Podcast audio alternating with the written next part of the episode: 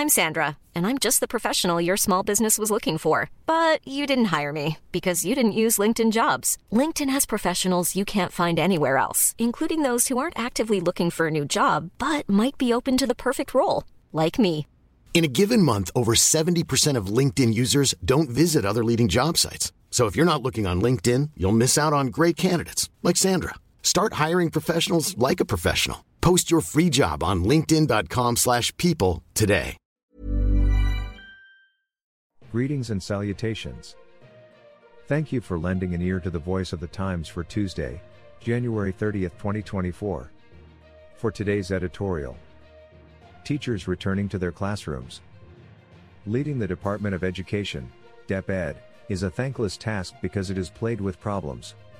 One of them is the lack of funds to hire more teachers for public schools. One way to mitigate this is to bring our teachers back to the classrooms, to teach. Last Friday, Education Secretary and Vice President Sara Duterte signed a policy to immediately remove the administrative tasks from the regular duties of public school teachers. Department Order 002, Series of 2024, will enable teachers to perform the tasks they were originally trained for. Let us bring our teachers back to the classrooms, Duterte said in a statement. To ensure effective implementation, along with the filling up of 5,000 administrative personnel for 2023 and another 5,000 administrative personnel for 2024, we will also provide additional maintenance and other operating expenses to enable our schools to hire the necessary administrative support staff. The Philippine Institute for Development Studies, PIDS, think tank conducted a study on this issue in 2019. It cautioned against giving administrative tasks to teachers, for it distracts them from their main job, to educate our students in an increasingly complex and globalized world. And in the context of our students' low scores in reading, writing, science and mathematics across the board, teachers have their work cut out for them.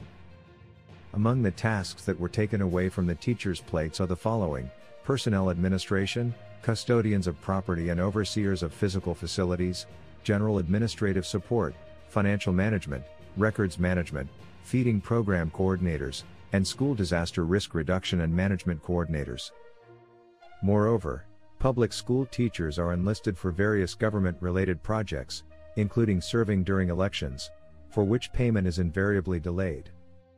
To fill the gap, a transitory provision requires school division offices, SDS, to quickly do clustering strategies.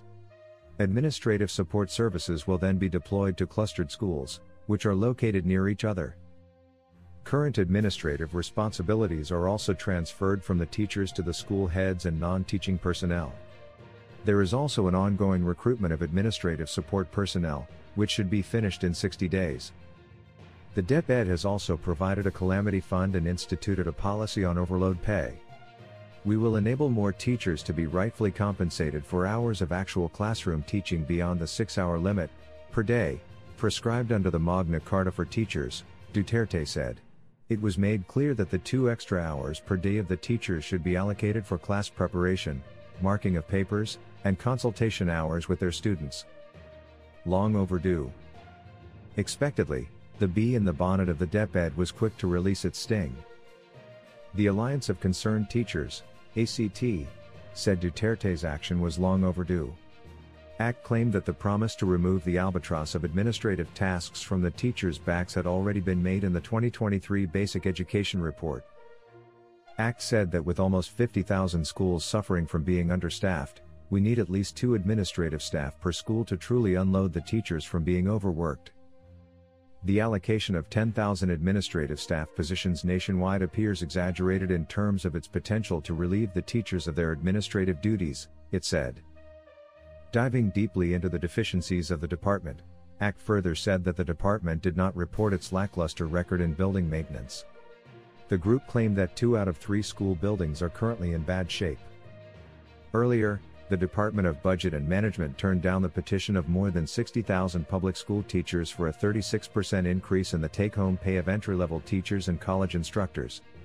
The petition aimed to attract more education graduates to teach instead of working graveyard shifts in call centers or working as nannies overseas.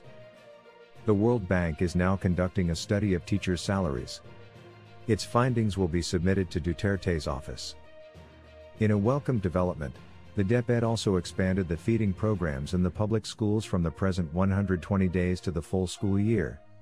A United Nations Development Program study showed that the poorest provinces with the most malnourished children come from those run by political dynasties. There is a connection then between good governance and healthy children.